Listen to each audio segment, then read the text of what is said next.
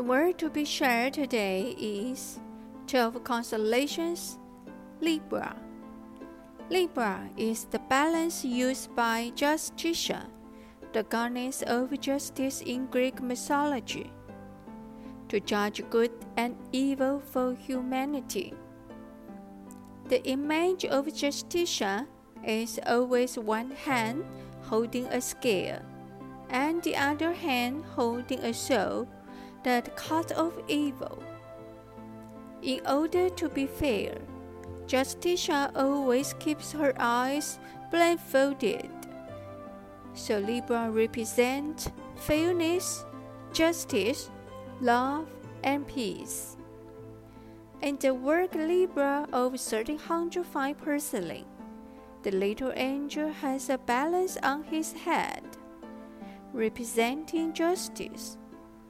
In order to maintain fairness, the little angel dare not slacken for a moment. Seeing his eyes close and contemplate, he is so serious.